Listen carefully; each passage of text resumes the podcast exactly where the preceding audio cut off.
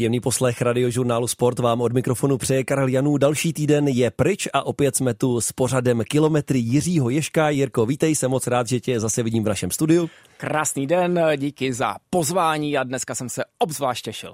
Dnešní kilometry budou trochu jiné než těch předchozích deset dílů, respektive budou hodně jiné. Máme k tomu velmi dobrý důvod. Minulý díl našeho pořadu byl, řekněme, hodně oběhání, no a dneska to bude zase hodně o cyklistice. Měli bychom totiž být v tuhle chvíli ve spojení s jedním takovým neúplně obyčejným majitelem půjčovny kol na Malorce a taky jednoho penzionu ve Stříbře. Zdeňku Štybare, dobrý den.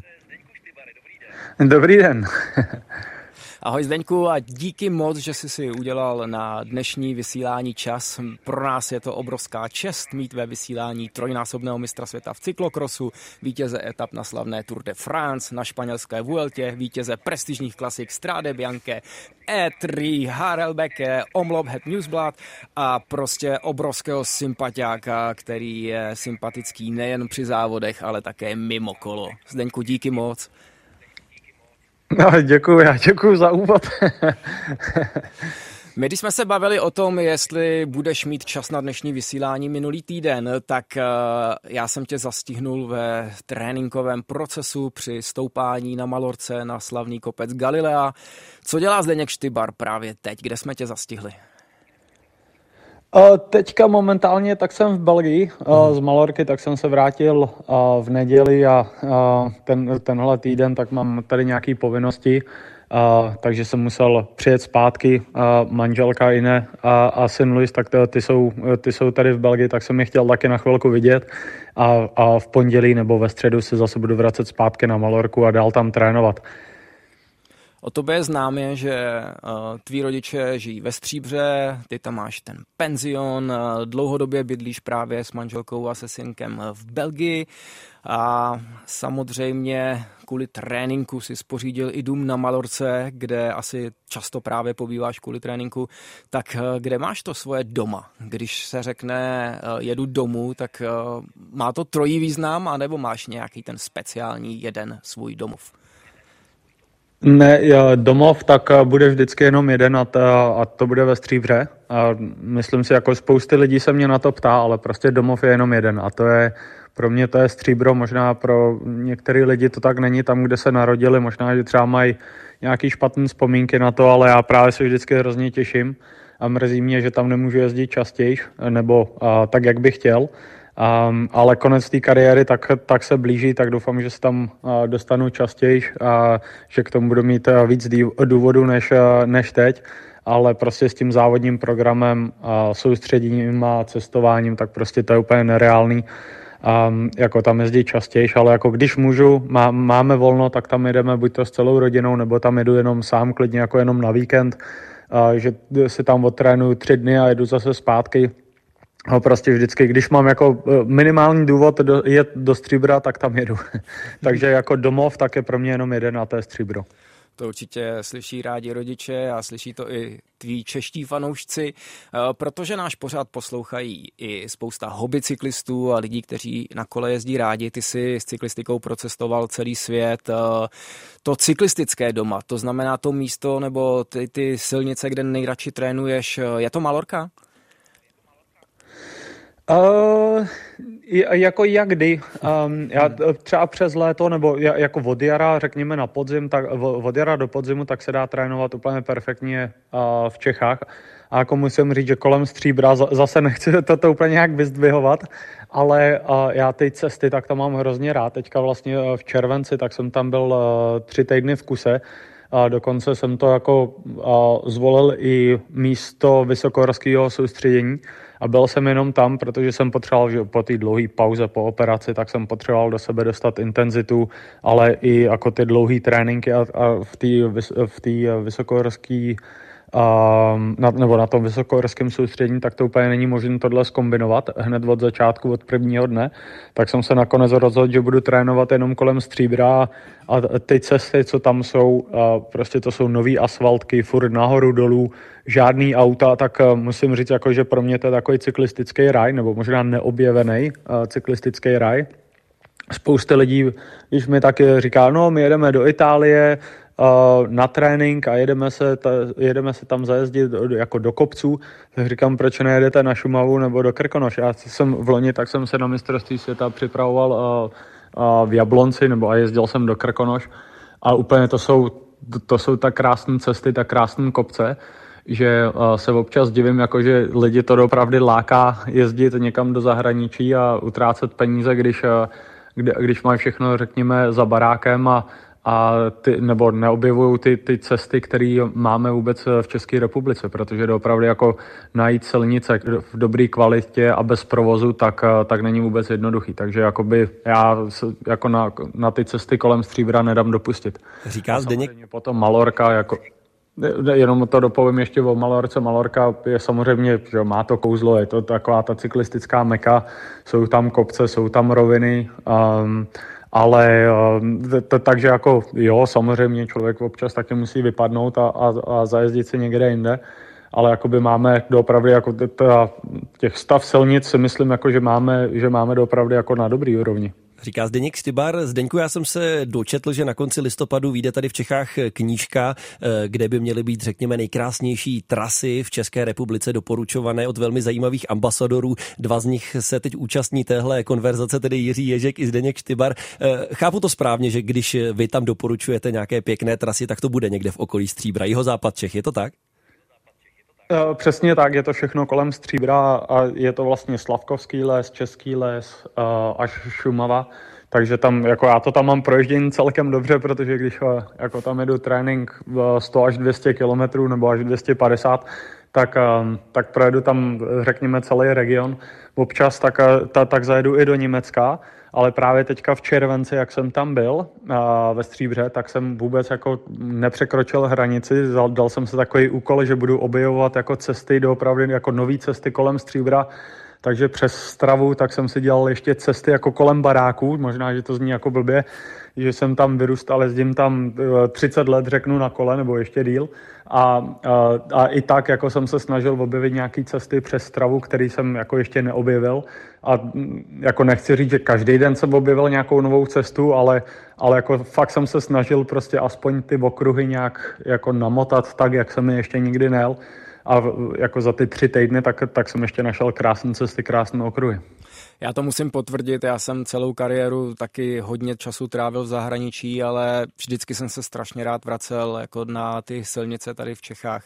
A mám radost z té knížky, o který Karel mluvil, protože hm, já jsem dostal na výběr, že si můžu zvolit několik tras, který bych těm čtenářům přiblížil a nakonec z těch tras, které zbyly, protože jsme si je mezi ambasadory i trošku přetahovali, tak já jsem zvolil Krušní hory, protože jsem je měl z Prahy kousek a zase jsem tam jezdil trénovat kopce a naprosto chápu to tvoje zalíbení v těch silnicích eh, okolo Stříbra, protože ten nový asfalt tam můžu potvrdit a je tam krásná příroda a opravdu člověk nepotká auto. Posloucháte kilometry Jiřího Ješka, dnes je to speciální vydání, protože kromě Jiřího Ješka, který tu se mnou sedí ve studiu na Pražských Vinohradech, jsme ve spojení taky se Zdeňkem Štybarem. No a teď bychom se tak trošku mohli přesunout k té fantastické kariéře, kterou Zdeněk má za sebou, ale to má za sebou zase. Můžeme brát v určitých uvozovkách, ještě se k tomu dostaneme. Zdeňku, eh, možná se zastavíme u té kariéry v Quickstepu, protože to si myslím, že přeci jenom může říct málo kdo, že tolik sezon sezon strávil, řekněme, v jedné z největších, z největších stájí, které vůbec jsou. Těch zážitek, vzpomínek, osobností, se kterými vy jste se potkal za svoji kariéru, je určitě hodně, ale takhle na první dobrou, když se řekne Quickstep, co si vybaví Zdeněk Štybar? Uh, ho, to, to je hrozně moc. Asi hlavně ty, ty úspěchy, kterých jsme dosáhli a Um, zrovna s chodou okolností, tak uh, jsem byl včera na oslavě uh, 25 let uh, Quickstepu, nebo sponzor, uh, Quickstep jako firma, co sponzoruje 25 let uh, už tým uh, Patrika Lefevra.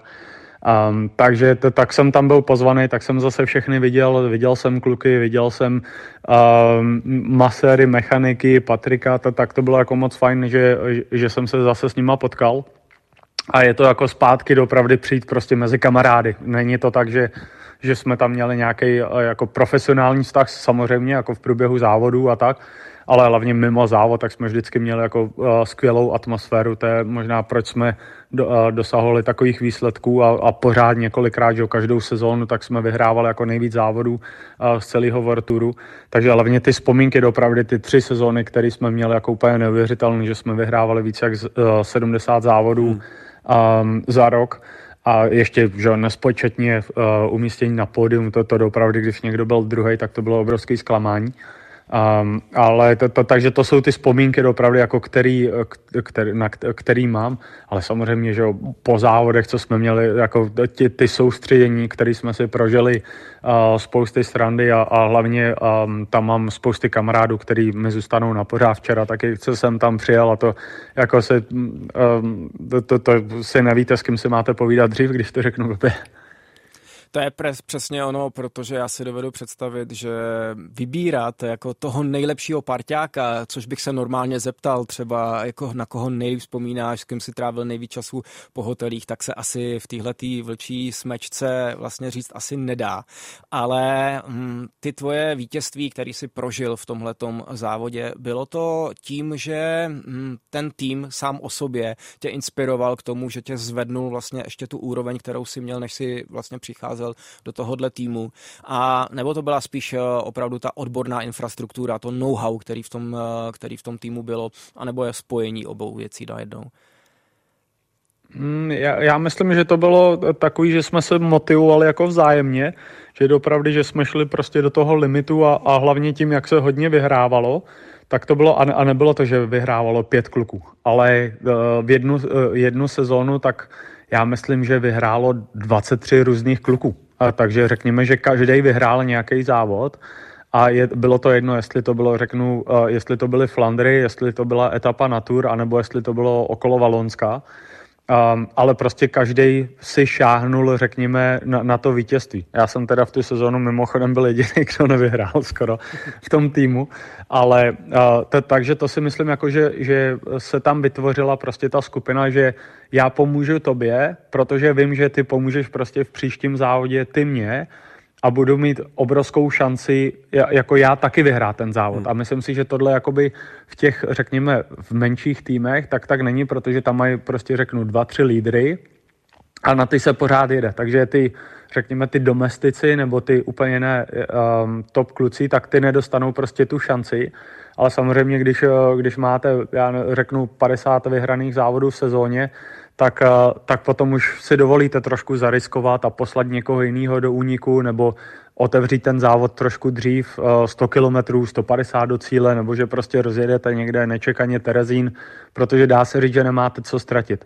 A potom, když už samozřejmě se tolik nevyhrává, tak je to trošku takový, že už, už ten tým nejde tolik do toho rizika, a, a, ale takhle, když prostě se vyhrává tolik, tak prostě už, už ten tým, ten sportovní ředitel, tak si s tím trošku víc hraje a jsou trošku víc otevřený, každý je trochu víc uvolněný, ale hlavně ví, že prostě, nebo řekněme, že každý závodník ví, že by se na něj jednou mohlo do, dostat a to si myslím, že hrozně pomáhlo těm vítězstvím a té atmosféře.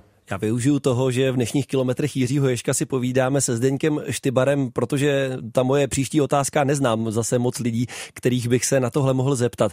Je to pro závodníka rozdíl, když vyhraje jednorázový závod, anebo když vyhraje etapu, eh, řekněme, eh, na Tour nebo na Vueltě? Já si říkám, je to v něčem lepší, horší, nebo je to stejné v tom vašem konkrétně případě, nevím, Strade Bianche E3 versus třeba etapa na Vueltě? Je to jiné?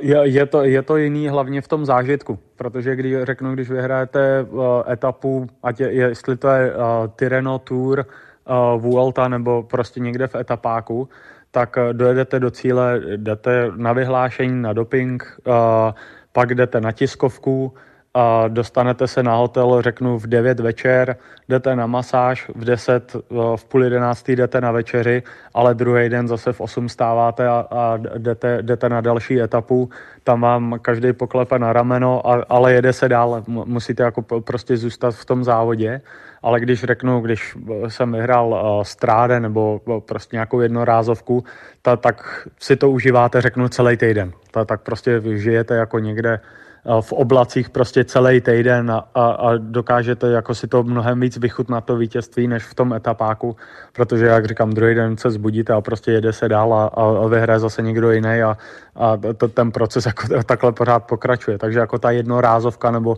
vždycky, nebo v cyklokrosu, když eh, jsem vyhrál závody nebo mistrovství světa, tak člověk doopravdy si to užije mnohem víc a hlavně, jakoby řeknu na omlop nebo na hardbacke, tak eh, se člověk na to dlouhodobě připravuje ale na tu, na, když jdete, uh, nebo když vyhrajete etapák, nebo uh, etapu, tak, uh, tak na to, jako připravujete se na, na to období, ale nevíte, jestli to vyjde, protože prostě ten etap, v tom etapáku je mnohem složitější, nebo nechci říct složitější, každý závod je složitý vyhrát, ale v tom etapáku prostě nevíte, je to taktika, týmová taktika, taktika ostatních týmů, a, a t- takže nevíte, jakoby, jak se vám to povede, je to občas, řeknu, úplně nečekaný, jo, samozřejmě do, nějaký dojezd do kopce, tak, tak zase tam je třeba jenom pět lidí, který může vyhrát, ve športu hmm. může vyhrát pět lidí, ale pak tam jsou takový ty eh, řeknu přejezdové etapy do těch úniků a tak a to, to je takový překvapení vždycky. Navíc... Takže na, na to nejste, jako řeknu, psychicky připravený na to, jestli se to povede, nepovede, ale na tu jednorázovku nebo na, řeknu, mistrovství světa prostě víte, že OK, mám šanci, eh, když se to povede, tak prostě si to potom to vítězství mnohem víc užijete. Navíc pro tebe jako klasikáře v tom eh, týmu, který se hodně zaměřoval na klasiky, Quickstep, eh, ať se jmenoval potom už jakkoliv, tak eh, tahle ta skupina, která vlastně byla připravená hlavně na ty vyhrávat ty klasické závody, navíc v Belgii, kde ty si hodně spojil svůj život s touhletou zemí, tak já vím, že když se blíží právě ty klasické závody na jaře, tak celý týden se nepíše o ničem jiném v těch novinách, řeší se, kdo vyhraje, jaké jsou šance toho a toho. Ty si patřil mezi nejoblíbenější závodníky, přestože nejsi úplně belgičan, ale oni tě tak trošku adoptovali, aspoň já jsem to tak cítil, tak potom vyhrát, vyhrát omlop nebo vyhrát tu E3, to musel být fantastický zážitek. Jo, to, to, to, to, jako to určitě bylo a uh, mě spíš mrzí, že se mi nikdy uh, nepovedlo jako umístit víc nebo mít nějaký lepší výsledek na okolo Flander. To byl vždycky můj cíl, to je vlastně proč jsem chtěl uh, změnit uh, disciplínu že, z cyklokrosu na silnici. A to bylo hlavně kvůli, kvůli okolo Flander. To prostě ten závod tím, jak se, uh, jak se žije prostě ten týden už před těma Flandrama, že jsou televizní pořady, večerní pořady o Flandrech, uh, před závodem, uh, vlastně celý závod je live, uh, jdete do pekárny a já řeknu, tam dostanete dortíček v profilu, kde profil eh, Flander namalovaný a já nevím, co prostě přílohy různ v novinách máte jako vo, Flandrech, takže dopravdy celé, celá Belgie žije okolo, okolo Flander ta, a samozřejmě ta samotná atmosféra při tom závodě je úplně neuvěřitelná. Takže proto vždycky Flandry pro mě byl takový jakoby lepší závod než okolo Rubé, nebo než Rubé, pardon. Um, takže tady to, se, to mě jako hrozně mrzí, že se mi úplně nepovedl ten nějaký top výsledek na okolo Flandrech. Já bych jenom, abych to nějakým způsobem uvedl do kontextu, když Zdeněk Štybar říká, že se mu na Flandrech nedařilo, tak to znamená, že třikrát ve své kariéře dojel do desítky, ale samozřejmě na Rubé to bylo lepší, tam eh, už vlastně v roce 2013 po pádu s divákem bylo šesté místo a potom eh, dvakrát tedy stříbrná medaile na tomhle jednom z nejprestižnějších monumentů. Zdeňku ještě krátká osobní eh, věc k těm Flandrám. My se tam s kamarády chystáme na konci března. Nějaký tip, který byste mi dal, abych to přežil? Um, přijet v dobré formě a vzít si pláštěnku.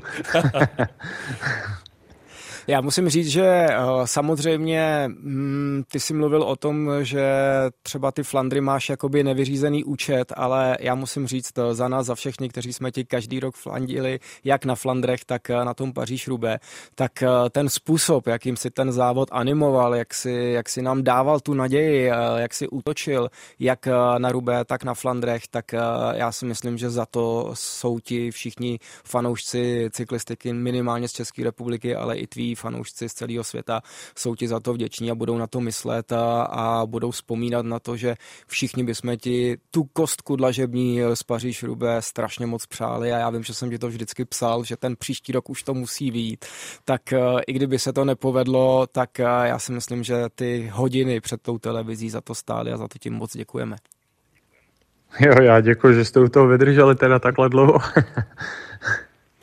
Dnes máme speciálního hosta Zdeňka Štybara, budeme si s ním velmi rádi povídat i dál. Jsme rádi, že si na nás udělal čas Zdeňku, když bychom ještě zůstali u té silniční kariéry, která samozřejmě ještě nemusí být úplně za vámi, k tomu se taky ještě dostaneme velmi rádi v našem povídání. Eh, probrali jsme, řekněme, krátce Quickstep, eh, kdyby se to nějakým způsobem dalo porovnat s tím posledním účinkováním ve staji Jakeu Alula. Lišilo se to nějak výrazně? Uh, jo, tak jako každý tým, uh, každá struktura je jiná. Um, něco bylo lepší tady, něco bylo lepší v Quickstepu. Samozřejmě ty Vorturové týmy, řekněme, že jsou jako na stejné úrovni.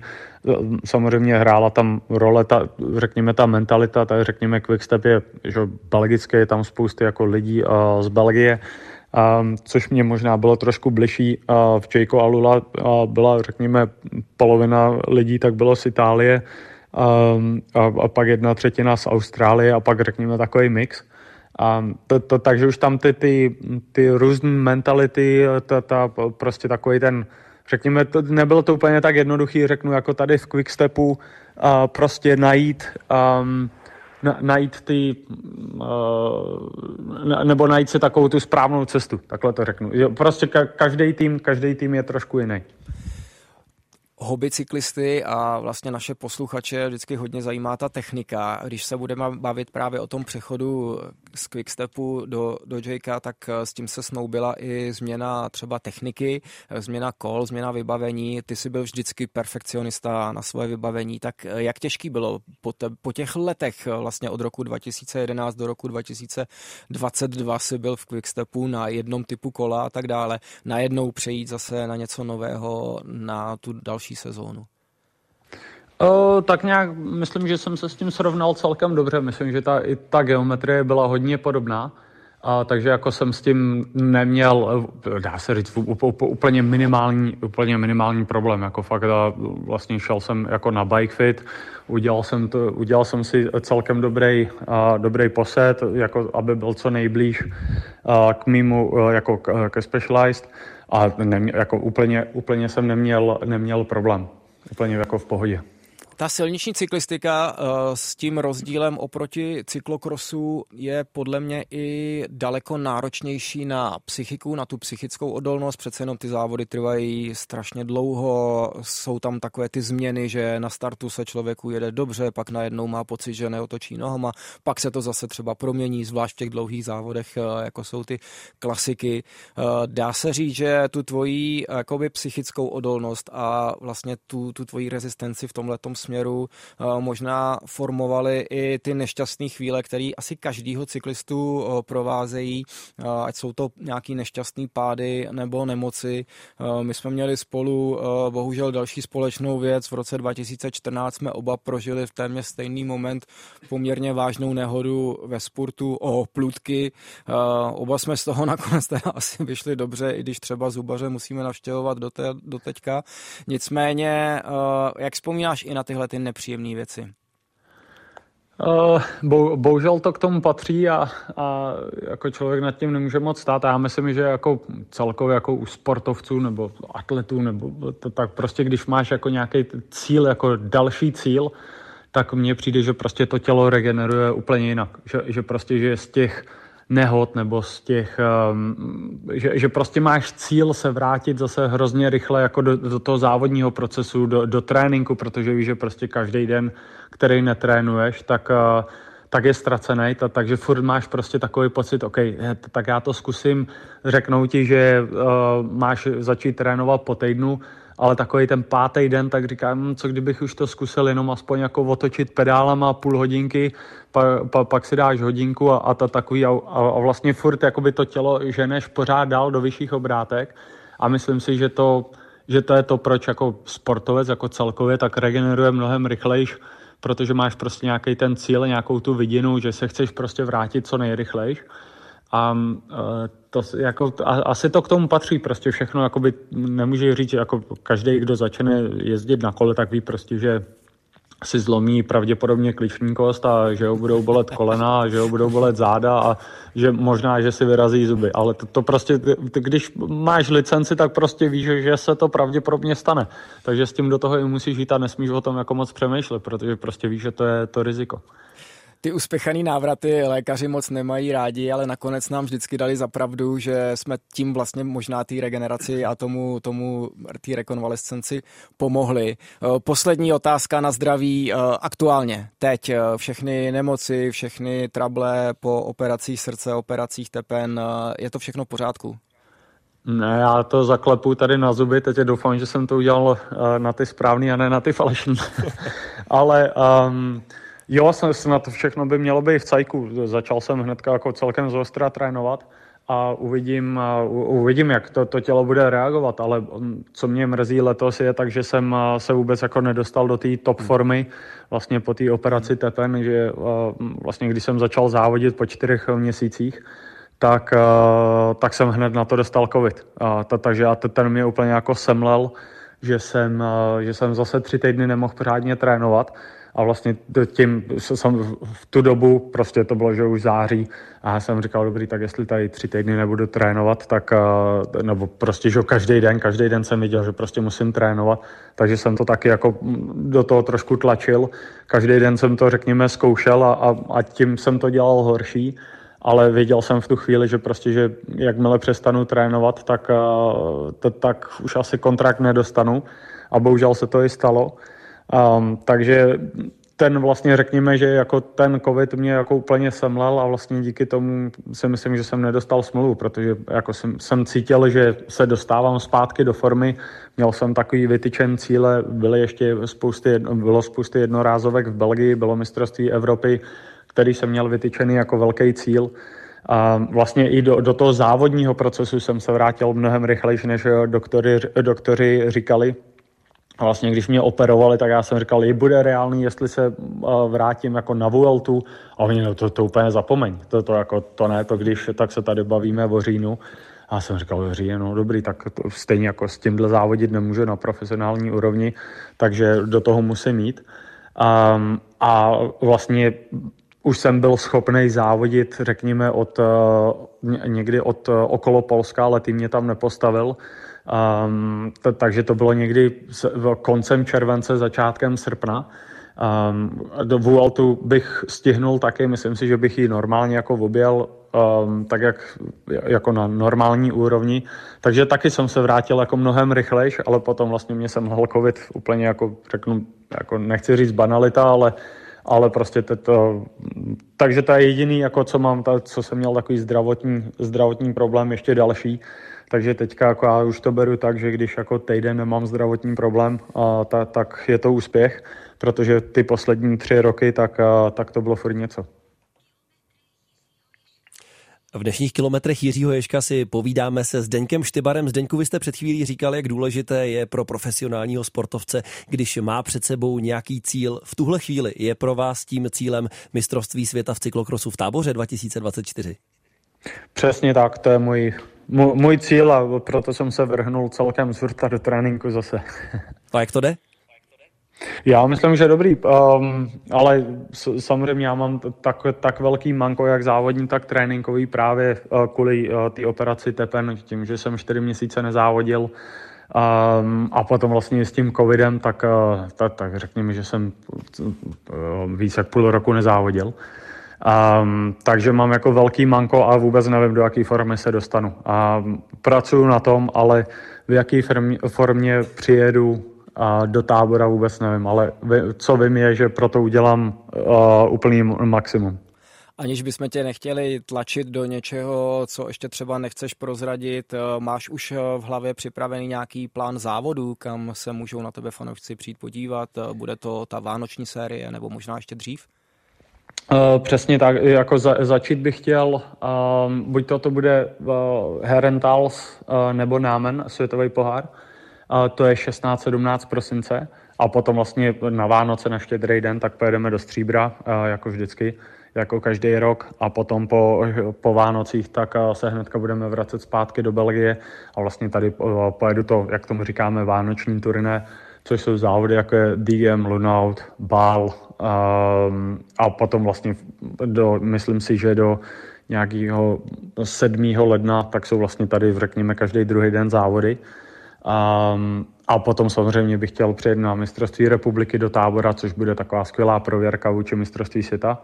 a, a pak ještě mezi tím tak je, a, tak je světový pohár v Hogride a mistrovství světa.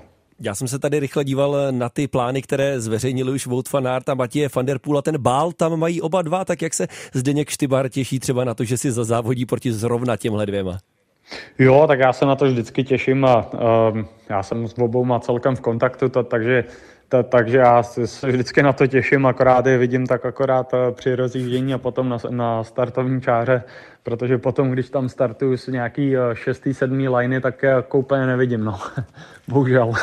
Funguje tam, eh, podle mě musí tam fungovat obrovská úcta těchto dvou hvězd k tobě, protože ty jsi byl vlastně ten první eh, v té novodobí cyklokrosové éře, kdo zvládnul ten eh, přechod na silnici do té nejvyšší úrovně, že z toho absolutního topu v cyklokrosu si jako první z těch velkých cyklokrosových men dokázal vítězit právě třeba na Tour de France, na Vueltě, vyhrávat ty klasické závody. O co se třeba snažil Sven Nys a nikdy se mu to tolik nedařilo jako tobě. A ty si ukázal tu cestu, kterou dnes vlastně všichni berou jako ten nejlepší výstřel do té cyklokrosové, eh, nebo z toho cyklokrosu do té silniční kariéry, Matěj van der Poel, Wout van Aert, Tom Pitcock, takže oni by ti měli každý den posílat kartony piv, že jim ukázal tu správnou cestu. um, já myslím, že, že si tím prošli a že to byl taky pro ně, řekněme, nějaký logický krok že, že už jim nestačily jenom ty výsledky z cyklokrosu a že se chtěli posouvat dál. Už eh, řekněme, že v tom cyklokrosu dosáhli všech met, kterých, kterých mohli. Ehm, nechci říct, že to byl úplně můj případ, protože jsem měl určitě závody, který jsem nevyhrál v cyklokrosu a chtěl jsem je vyhrát, jako třeba Koppenberg. Um, ale um, já, já si myslím, že to je takový logický krok, že prostě z toho cyklokrosu, když se vám tam daří, um, tak, takže potom na tu silnici to má člověk přece jenom trošku blíž a může se posouvat dál. A já jsem to tenkrát bral tak, že uh, to zkusím, zkusím to na silnici, když se mi uh, nebude dařit, tak se vrátím silnější, protože přece jenom ta silnice, ty, ty, ty dlouhé etapáky, uh, dlouhé tréninky, jiná intenzita, tak uh, přece jenom uh, to pošle to tělo trošku někam dál, řekněme o level dál než jezdit jako menší závody eh, přes léto a potom eh, jezdit jenom cyklokrosové závody. Um, takže si myslím, že pro ně to bylo to, to, bylo to samé a určitě s tím měli, nebo měli stejný pocit jako já. Patříš eh, k nejus, vlastně nej, nejzkušenějším závodníkům teďko třeba v té nadcházející cyklokrosové sezóně. Když se ohlídneš zpátky, můžeš třeba mm, si uvědomit, eh, co stálo za tím úspěchem cyklokrosu u tebe. Byla to ta profesionalita, přísná profesionalita, kterou jsem já měl možnost sledovat a obrovsky jsem ji obdivoval. Byly to třeba rady Vojty Červínka, nebo to, že si se jako ukázal tu cestu odstěhovat se do Belgie, naučit se vlámsky a vlastně žít v tom absolutním centru tohohle sportu. Hmm, to, to se mi jako těžko soudí, protože já jsem to asi bral jako takovou, prostě takový kroky, který, který mě k tomu vedly a vždycky jsem, každý rok jsem hledal prostě po sezóně nějakou cestu, jak se zlepšit, jak se přiblížit k tomu, eh, k tomu absolutnímu topu.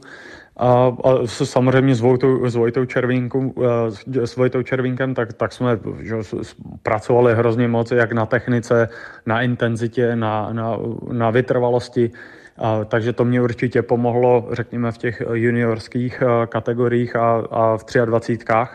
Ale potom už jsem se potřeboval posunout dál a vlastně, když jsem vyhrál poprvé mistrovství světa v San Wendlu ehm, v 23.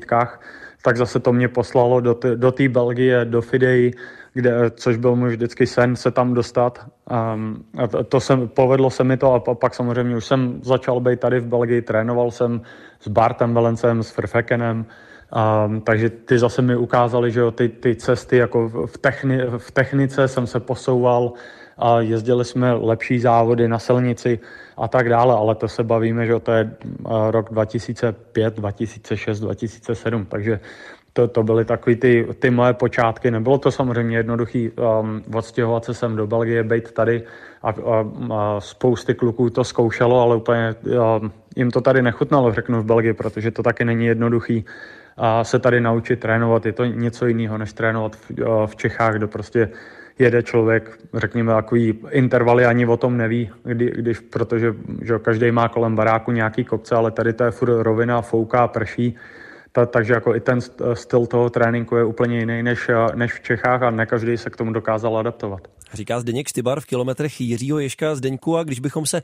přesunuli do roku 2023, já nevím, jak úplně vnímáte a sledujete cyklokros, ale kam se podle vás dostal? Protože teď jsme třeba měli možnost zaznamenat prezidenta Mezinárodní cyklistické unie Davida Lapartienta, jak kritizuje vlastně vítěze prvního závodu světového poháru v americkém Waterloo Tiboa Nise za to, že vynechal nedělní zastávku v Dendermonde. Světový pohár vlastně nabízí 14 závodů v 16 týdnech. Ne všichni chtějí objíždět všichni, někteří jedou na ty belgické superprestižky. Prostě docela se to v cyklokrosu mele teď v poslední době.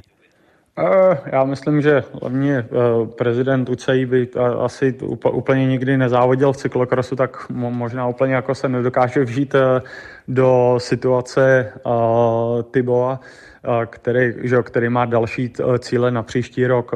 Dokázal vyhrát pěkné závody na, sil, na silnici, takže to není jenom o tom cyklokrosu a samozřejmě, když udělají 14 světových pohárů, tak eh, to nejde vůbec všechno. A, je mu 21 let, a takže když pojede prostě všechny svěťáky, potom další eh, závody tady v Belgii, plus cestování a potom hnedka začne se připravovat, řekněme, na jarní klasiky, tak prostě v jeho letech to je nereálné, to je prostě hrozně moc. Takže chápu, že prostě si, eh, že si zvolí svůj kalendář, a je to, je to jako na zvážení, co chce jezdit a samozřejmě, když UCI chce, aby cyklokros měl 14 e, světových pohárů, tak, tak potom už to je opravdu jenom o těch klukách, který jezdí jenom cyklokros, protože aby se kombinovala cyklokros, kombinoval cyklokros se silnicí, tak to je úplně nereálné. Mě na tom právě zaujalo, že on, pan prezident, dokonce naznačoval, že kdo někam nepřijede, mohl by být sankcionován, že by měl třeba zakázáno na některé příští závody jezdit, což je vzhledem k tomu upřímně řečeno, že cyklokros aktuálně sleduje tolik diváků, hlavně řekněme kvůli Voutu Fan Artovi, Matěje van der Půlovi, tomu Pitkokovi, Femfan Empelové, abychom taky nezapomněli na ženy, takže to jde úplně vlastně proti smyslu toho, jak se cyklokros aktuálně jezdí. Uh, přesně tak, to je, já myslím, že uh, jako teďka cyklokros největší reklamní, tak když eh, prostě dva nejlepší, nebo řekněme, budeme do toho počítat i eh, Toma Pitkoka, tak eh, řekněme tři nejlepší závodníci na silnici jezdí cyklokros na, na nejvyšší úrovni, prostě přijedou z plného tréninku a, a ostatním naložím minutu plus tak, eh, tak samozřejmě to je úplně největší reklama pro cyklokros, že prostě se to dá kombinovat, když to je eh, správně nalazený, že můžou jet mistrovství světa a potom ještě vyhrát Sanremo a ještě Rube, um, to, tak prostě to je, to, to je úplně nejlepší reklama, co může být pro cyklokros. A myslím si, že tohle um, je, nebo bude určitě obrovská motivace pro mladý závodníky, který se budou, který budou chtít uspět na silnici, tak prostě vidí, že i ta cesta je i s tím, že prostě přes tu zimu budou závodit a budou prostě trénovat v těch intenzitách a, a potom se to dá prostě i skloubit s tou silnicí. Takže to je samozřejmě cesta, kterou, kterou oni ukazují. Ne každý to asi zvládne, ale, ale to je potom na, zvlá, na zvážení, jako kterou cestou se každý závodník vydá, ale oni dělají obrovskou reklamu tomu, tomu cyklokrosu. Musí být nádherná atmosféra právě třeba v těch eh, belgických eh, slavných místech, jako je Coxide, jako jsou právě Bál a podobné ty klasické tratě, kde ti fanoušci udělají nádhernou atmosféru. My se samozřejmě všichni těšíme, že stejná atmosféra bude v táboře jak na mistrovství republiky, tak později eh, na začátku února na mistrovství světa. Když se ohledneme vlastně za těmi fanoušky, jak, jak důležité pro cyklokrosaře si užívat v zimě právě v tom nevlídném počasí tuhle tu nádhernou atmosféru v Belgii Belgii. Jak jsi to vnímal ty? O, já jsem si to eh, vždycky hrozně užíval, a, ale samozřejmě potom, když už je to kolem těch Vánoc a je to prostě každý den, tak, eh, ta, tak už toho bylo hodně.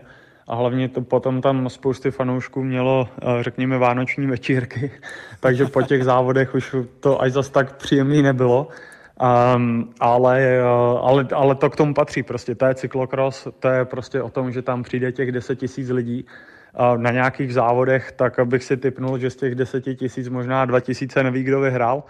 Um, ale, ale prostě to, to, je, to, to je to, co přitahuje prostě ty, ty lidi, ty sponzory, um, ta, ta reklama prostě k tomu, tak, tak to si myslím, že to je to, co, to, to, proč tam je pořád takováhle konekce prostě mezi cyklokrosem a, a fanouškama a hlavně to je i tak, že um, pořád jak cyklokros, tak řekněme i silniční cyklistika, tak takhle blízko se prostě k těm závodníkům nebo vůbec jako ke sportovcům nedá dostat, jako prostě když uh, se rozjíždíme, řeknu, před závodem na, na ergáči nebo na válcích a, a lidi vlastně tam stojí kolem. Um, já dokonce si pamatuju, že v jednu chvíli tak jsem tam, uh, tak jsem tam měl uh, cedule, aby tam nekouřili, aby tam nepili, protože že, já jsem se rozjížděl, jel jsem prostě nějak, že, klasika rozjíždění prostě do 170-180 tepů a, a, a pán vedle mě kouřil doutník. Ta, takže prostě to, to, to, tak potom už jsem tam musel nechat udělat cedule, aby prostě to respektovali, protože se to prostě úplně nedalo. Zdeňku, nechci utíkat od cyklokrosu, ale jednak ten vánoční večírek a jednak teďko kouřící pán mi připomněl asi dva, tři dny zpátky v britských Timesech vyšel rozhovor s Gerentem Tomasem a on tam popisoval, že teď má vlastně po sezóně a teď je to jediné období v roce, kdy on může trošku přemýšlet i nad něčím jiným, než co je cyklistika, že si může tak říkajíc odfrknout. No a že u něj doma to funguje tak, že vždycky se k němu přidá nějaký kamarád nebo ho potká ve městě a v podstatě tam řekl, že z posledních 14 dnů, myslím, 12krát skončil hospodě a snad řekl i, že 12krát byl opilý. Tak eh, co říct na tohle? Je to sympatické, že se takhle umí orazit? Uh, jo, ale to je, já řeknu, jako ne, ne každý ne každej to umí, nebo ne každý to chce, nebo vyhledává. To záleží zase, jako, uh, kde člověk načerpá tu energii, nebo, nebo nějakou prostě, jak, jak, jak to řekněme, jako si odpočene, jak se vypne. Um, protože třeba já vidím, že spousty těch mladých kluků, jako řeknu 20 let, 19, 20, 21, takže už to je, že, že, tahle, že tuhle mentalitu vůbec nemají, že prostě, že to nepotřebují, že nepotřebují jít, řeknu, do hospody nebo na diskotéku, ale, ale že dopravdy prostě řeknu, jsou doma nebo se sejdou s kamarádama a já nevím, zahrajou si Playstationy nebo prostě popovídají si nebo udělají uh, film na Instagram nebo já nevím. Um, to, takže prostě tam je i v tomhle se jako ta mentalita, ale asi to není jenom ve sportu, ale tak nějak celkově se, se to asi mění. Uh, a samozřejmě G, tak, t, tak ten, ten to vždycky říkal už, už několik let, že to prostě takhle má, ale jestli to je prostě ten jeho systém, jak se dokáže zase nabít, řekněme, na, tu, na, na ten trénink a na ty závody a zase na to cestování, na soustředění, tak, eh, tak jako proč ne, každý má, eh, každý má prostě řekněme ten vypínač on-off eh, nějak jinak nastavený. Ty jsi mi krásně nahrál tím, jak jsi mluvil o vlastně tom rozdílu těch generací cyklistický fanoušky a zvlášť fanoušky cyklokrosu zvedali ze židlí tvoje souboje se Svenem Nesem, eh, s Nilsem Albertem a teď vlastně v té nadcházející sezóně se často potkáš i s jeho synem, s, s, s Tybo Nisem. Jak tohle to ty vnímáš? Já si pamatuju, že jsme spolu trénovali se Svenem na Malorce a, a, a jsem mi ptal, kolik ti je?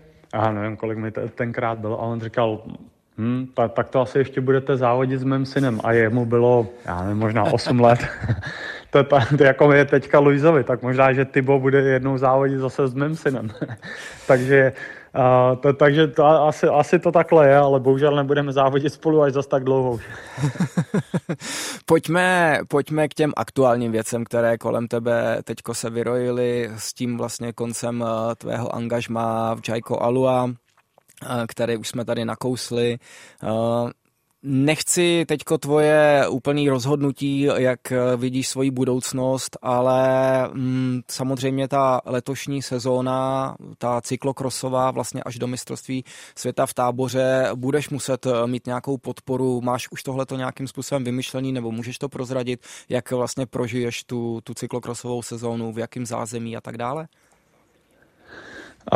Je to vlastně tak, že do, do konce prosince tak mám pořád jako smlouvu s Jayko a Lula. Takhle to vždycky je, takhle to vždycky bylo, že prostě ten, tu smlouvu tak, tak je na rok od 1. ledna do 31. prosince. Uh, takže to samozřejmě budu respektovat, tam nemám jako k tomu žádný ani důvod to nerespektovat. Uh, a potom od 1. ledna tak, uh, tak to může jít různýma směrama a, a na všem pracuji, jestli to bude ještě za nějaký jiný tým, nebo jestli to bude úplně něco jiného, nebo a pracuji jako si vytvořit svůj tým, a, jako one-man tým, a, t- takže to doopravdy může jít jako úplně různýma směrama ale kde skončíme, vůbec netuším. Takže protože teďka tím, jak se to vlastně semlelo všechno hrozně rychle, um, vlastně tu zprávu, že, že mě tým neprodlouží, jsem dostal, řekněme, před, uh, předtím, než jsem odjížděl do Číny. Um, takže to bylo pro mě jako celkem velký zklamání, nebo možná jako z, polovina, polovina hlavy tak, tak to tušila, ta druhá jako doufala v to, že, že se ještě nade mnou smilují jednou a, a že mi prostě dají smlouvu aspoň do rube abych prostě mohl, eh, řeknu, zakončit eh, tu silniční kariéru eh, v Rube a cyklokrosovou kariéru v, v táboře. Um, ale to se nepovedlo, takže teďka vlastně pracuji na na různých projektech, ale který projekt to úplně jako bude od 1. ledna eh, v tuhle chvíli vůbec netuším. Říká Zdeněk Štybar v pořadu Kilometry Jiřího Ješka. Zdeňku, já jsem se dočetl, že jestli se nepletu, tak jste z té Číny nebo z Hongkongu vlastně ještě letěl přes Švýcarsko, to je jedna z těch variant? Uh, jo, udělal jsem si taky, měl jsem vlastně, uh, přiletěl jsem z Hongkongu v úterý a a uh, ve středu to tak mi napsali, že uh, můžu mít pohovor uh, s jedním týmem, kam jsem pořád chtěl jít a, a nikdy se mi to nepovedlo, um, tak jsem, že s nima můžu být pohovor jako na, na sportovního ředitele, mm. tak jsem říkal samozřejmě, tak, tak jo, ale ještě jako nemám licenci, tak, takže i když jako mi tu práci dáte, tak stejně ji nemůžu dělat. Um, ale samozřejmě tak jsem, uh, tak se, a hlavně, že ten, ten kurz na sportovního ředitele tak je většinou uh, plný uh, od léta, že už se tam nedá dostat. Ale nějak, nějakým způsobem se to ještě povedlo a um, dostal jsem tam místo, takže jsem jako rodinou dovolenou strávil uh, v Aigle um, a poslouchal jsem prezentaci o cyklistice, uh, o tom, uh, jak, jak No, jak probíhají porady a jaký jsou pravidla a já nevím co. Ta, takže to byla moje rodinná dovolená v Aigle, ale naštěstí zkoušky jsem zvládnul, mám certifikát, takže tím se mi samozřejmě otevřely dveře ještě k jiný práci. Um, ale jak říkám, jaká práce to bude, tak uh, vůbec netuším. Možná je na to ještě brzo, ale ty vždycky si dával svoje zkušenosti těm mladším závodníkům, vždycky si toho strašně moc vážil i český národní tým, když si byl třeba na olympiádě. Já si pamatuju tu nešťastnou eh, covidovou olympiádu v Tokiu, kde si dokonce sám, protože eh, většina toho realizačního týmu byla, byla nakažená, byla v izolaci, tak si sám zařizoval právě i ty porady a vozil si, vozil si vybavení na start a tak dále tak eh, je tohle něco, co by tě třeba úplně do toho dalekého budoucna bavilo, právě třeba ta práce toho sportovního ředitele nebo jakýhokoliv trenéra, předávat ty zkušenosti těm mladým, protože ty těch zkušeností máš strašně moc.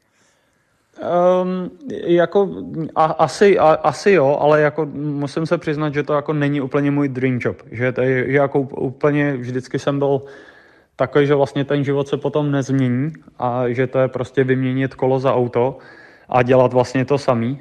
Um, a to jako úplně není to, co bych chtěl, ale člověk někde prostě musí začít a, um, a nabrat zkušenosti i z, z téhle strany.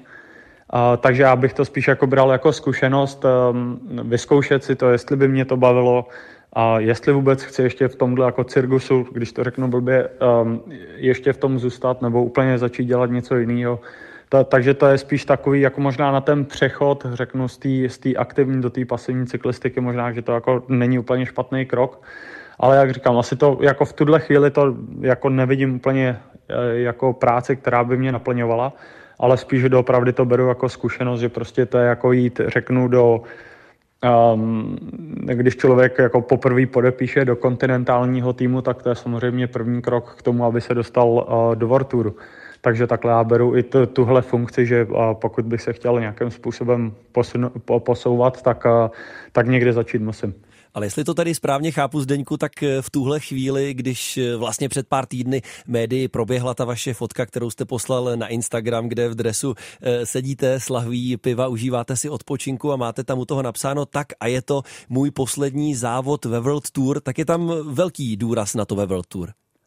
Jo, to je, to je, um, ale je, jako jak říkám, teďka řeknu v tomhle týdnu, tak, uh, to, tak to byly zprávy, že prostě každý den to vypadalo úplně jinak. Um, ale, ale jako určitě já si myslím, že, to, že nebo ta šance je, že je úplně minimální, já řeknu 1%, že bych, um, že bych pokračoval dál, dál někde ve Vorturu, um, ale jako nevidím, nevidím to reálný. Um, ale samozřejmě spousty možností tam je, ale jak říkám, toto je tolik neznámých, že vůbec nevím, vůbec nevím, jakým způsobem se to vyvine. Mně se na tom líbí, že i tohle to pořád potvrzuje to, o čem pořád se tady bavíme o tobě nebo, nebo s tebou, eh, ta tvoje profesionalita, ta příprava. Prostě být připraven na každou variantu, mít tady už hotové zkoušky, stále jednat ještě s nějakými týmy, eh, stále se připravovat na cyklokros. Eh, máš tohle od malička, tuhle, tuhle tu, ten tah na bránu, máš to třeba po svém tátovi, který určitě bude i členem toho realizačního týmu na, na ty cyklokrosové závody. Uh, určitě jsem to po někom zdědit musel. Jestli to je po, po taťkovi, nebo po mamce, nebo po obou, což si myslím, že určitě je ten případ, tak, uh, tak uh, nevím, nevím, jako těžko říct. Asi jsme vždycky jako šli si tvrdě za svým cílem a vždycky tam bylo spousty překážek se k tomu cíli dostat. A teďka to je to samé. Prostě ty, ty poslední tři roky, tak to nebylo jako řeknu samý, eh, jako řeknu nějaký problémy, jenom jako sportovní, ale i spoustu jako rodinných eh, problémů jsme měli, jak, jak Iné, tak, tak Luis. Tak prostě to bylo, když já už jsem byl v cajku, mohl jsem začít trénovat, tak se něco stalo s Iné, pak už zase Iné byla v pořádku, něco bylo s Luisem, velký rozhodnutí zase s Luisem, eh, škola a tak dále. Um, to, takže doopravdy jakoby, um, tohle nás všechno stálo spousty energie, energie a jako asi furt musíme koukat do budoucna a, a jít si, jak říkám, za, zase za nějakým tím cílem, který prostě tě motivuje k tomu, aby, a, aby si ten tah na tu bránu měl, protože samozřejmě hodit prostě ručník do ringu je to nejjednodušší a, a sedět na gauči je to nejjednodušší, ale prostě člověk asi musí být pořád v pohybu, nebo určitě já, nebo já to takhle vidím. A to je to, co mě eh, motivuje k tomu prostě být pořád eh, v nějaké akci. Za nás, za všechny, kteří ti fandíme, tak uh, přejeme ti, ať všechno tohle, to, co si prožíval v těch posledních sezónách, už je pryč, ať si to vybral, ať si to vybrali tví nejbližší a teď ať tě čeká uh, sezóna plná skvělých emocí, skvělých závodů, uh, podpory fanoušků a rozhodně my všichni tady ti budeme fandit uh, v téhle nadcházející cyklokrosové sezóně a nejvíc asi na tom mistrovství světa v táboře. Zdeňku za mě, já ti moc, moc děkuju. děkuju. Takové byly dnešní kilometry Jiřího Ješka se Zdeňkem Štybarem. Jirko, já ještě řeknu, že všechny díly našeho pořadu eh, můžou posluchači pohodlně poslouchat i v mobilní aplikaci Můj rozhlas pro Android i iOS, nebo třeba taky na webu můjrozhlas.cz nebo v podcastových aplikacích. No a já se budu moc těšit za týden. Díky. Díky moc a zdravíme Zdeňka Štybara.